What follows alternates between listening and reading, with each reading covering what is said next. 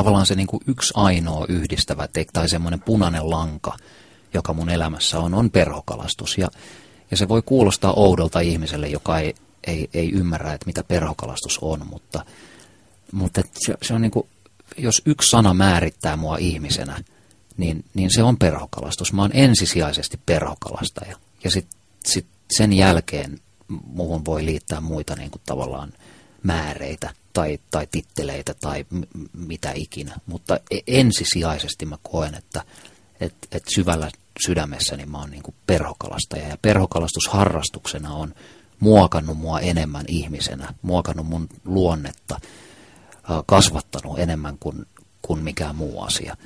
Ja, ja siihen liittyy tietysti niin kuin se, se, missä harrastetaan, kes, puhtaan luonnon keskellä, mutta, mutta siihen liittyy paljon muutakin semmoista ehkä jotenkin jollain ta- ta- tavalla selittämätöntä.